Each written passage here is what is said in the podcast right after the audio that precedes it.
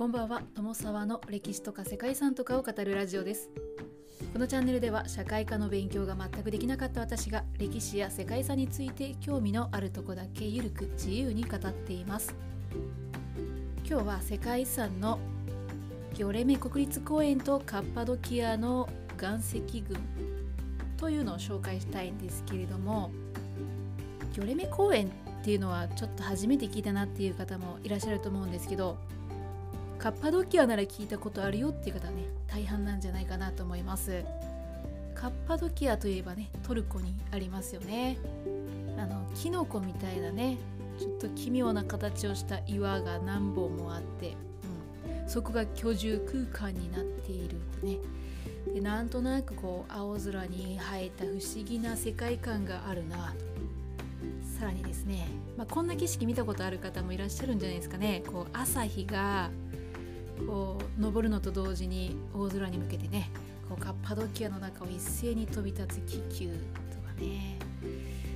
まあね、そんな光景が思い浮かんだ方もいらっしゃるのではないでしょうか。はいこれはもう自分のことなんですけども。そんなですね私自身も一度は行ってみたいなと思う場所でもあるこのカッパドキアなんですけどあ、数年前にちょトルコのね情勢が悪化して以来なかなかこうトルコカッパドキアのことを思い出すのを忘れてたんですけど今日またちょっと新たに思い出して行きたくなってきましたはいなんか前置きすごい長くなってしまったんですが今日はですねあのそんなギョレメ国立公園とカッパドキアの岩石群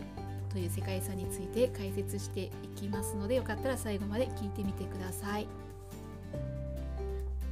カッパドキアという場所はトルコの中央部に位置しているんですけれども紀元前6世紀に書かれた碑文にもその地名が残ると言われていまして非常に歴史のある地域なんだそうですね。そしてギョレメ国立公園というのはこのカッパドキア地方にある国立公園でカッパドキア観光の中心にもなるそんな場所だそうです。で世界遺産に登録されているエリアっていうのは広さが2500万平方キロメートルあるそうですよ。これはですね、まあ、東京がすっぽり入りきるほどの広さということだそうですね。そしてあの独特の景観を作り出している岩の集合体なんですけどこれはですねおよそ300万年前に火山の大噴火によって蓄積した堆積した火山灰と溶岩っていうのが長い年月をかけて雨とか風に削られた結果、まあ、あのような祈願群となったそうですね。そしてこの場所にはですね紀元前4000年頃から岩を掘って洞窟に人が住み始めたそうです。世界遺産としては自然遺産と文化遺産の両方の価値を併せ持っている複合遺産として登録されているんですけども、まあ、その理由としては人が住んでいたというのもあるとは思うんですけれども3世紀から4世紀頃にキリスト教徒の隠れ場所になっていたっていうそんな歴史が挙げられるんですね。で4世紀の初め頃というとですねローマ帝国によってキリスト教の弾圧が強まってた時代なんですよ。でこのローマ帝国からの弾圧このローマ帝国の目を免れるためにキリスト教徒たちがこのギョレメ渓谷と呼ばれる場所に隠れて信仰を続けていたというそんな歴史があるそうですね。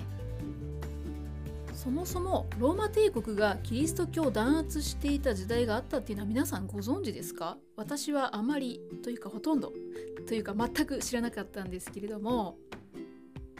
もともとはローマ帝国内にキリスト教が入って広がっていた時っていうのはローマ帝国は他の宗教とかと同じように寛容だったそうでそれ自体禁止しているっていうわけではなかったそうなんですけどね、えー、だけどもキリスト教徒がローマの法律を守らないとかローマの神々への供え物っていうのを拒否したりとか、まあ、そういうのがあった場合っていうのはあの罰則が与えられていたそうなんですね。でその後帝政後期と呼ばれる時代になると皇帝崇拝っていうのが、まあ、ローマ帝国内で強要されるようになったんですけれども、まあ、この時にキリストのみを信仰しているキリスト教徒っていうのはこの皇帝崇拝っていうのを拒否した、まあ、そこから激しい迫害を受けるようになったと、まあ、そういう流れがあったみたいですね。とはいえですね迫害自体も強まったり、まあ、また容認されたりっていう波があったようなんですね。まあ、その後313年にはキリスト教が公認されてローマ帝国による迫害っていうのは終わったそうです。そしてその後392年にはローマ帝国はキリスト教の国教化というのが、まあ、行われたそうですね、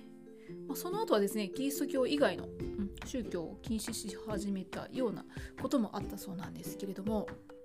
ここでまたカッパドキアの方に話を戻したいんですけれども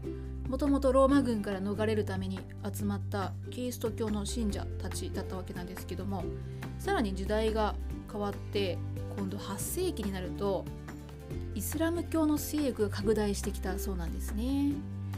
そういったこともあってまたそれぞれの時の支配から逃れたキリスト教徒っていうのは数がどんどん増え続けたそうですね。そしてこの岩山に多くの洞窟聖堂とか洞窟修道院っていうのが作られていたそうです。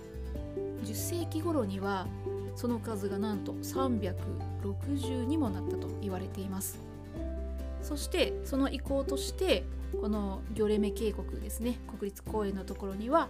約30ほどの洞窟聖堂が現存しているそうです。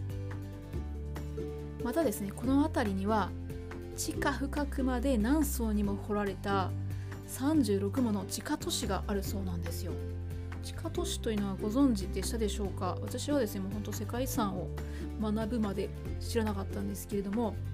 ここにはですね学校とか食料庫炊事場などがですね通路とか階段でつながれた状態であるそうですね。でこのような地下都市なんですけども世界遺産の中にはこの地下都市の中でも特に大きなカイマルクであったりデリンクユと呼ばれる場所があるそうです。このうちカイマルクはどうやら約2万人ぐらいの人が生活していたっていう推定もされているそうですね。なんですけどこれを誰が何のために作ったかということについてはまだ残された謎も多いそうですね。はい。ということでそんな世界遺産なんですけれども今日は若干内容が薄めだったかなということで最後にですねちょっと私も行きたくなってきたので観光情報をね1分ほど案内入れてみようかなと思います。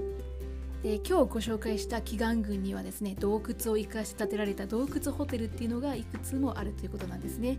なのでここに訪れた際は是非洞窟ホテルに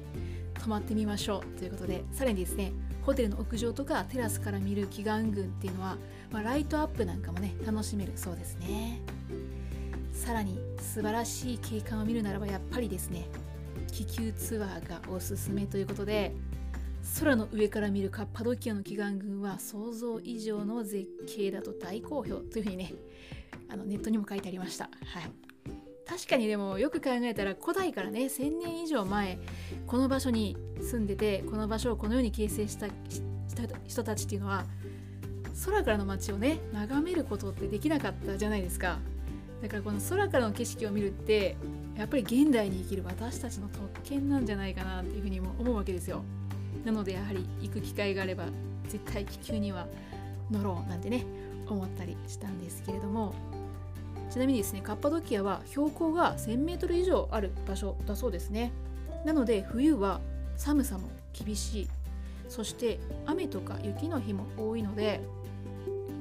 まあ暖かい時期の方がおすすめなんですけど真夏は猛暑になってしまうそうなんです。だから観光するんだったら初夏がベストなんだそうですよ。はい。ということで、まあ、本当に世界中で探してもここにしかないだろうというそんな絶景の祈願見に行きたいですよね。もし行ったことあるよっていう方がいらっしゃったらちょっとコメントであのこんなとこおすすめだよっていう情報をいただけたら嬉しいなと思います。ということで本日もここまでご清聴いただきましてありがとうございます。では皆様おやすみなさい。失礼します。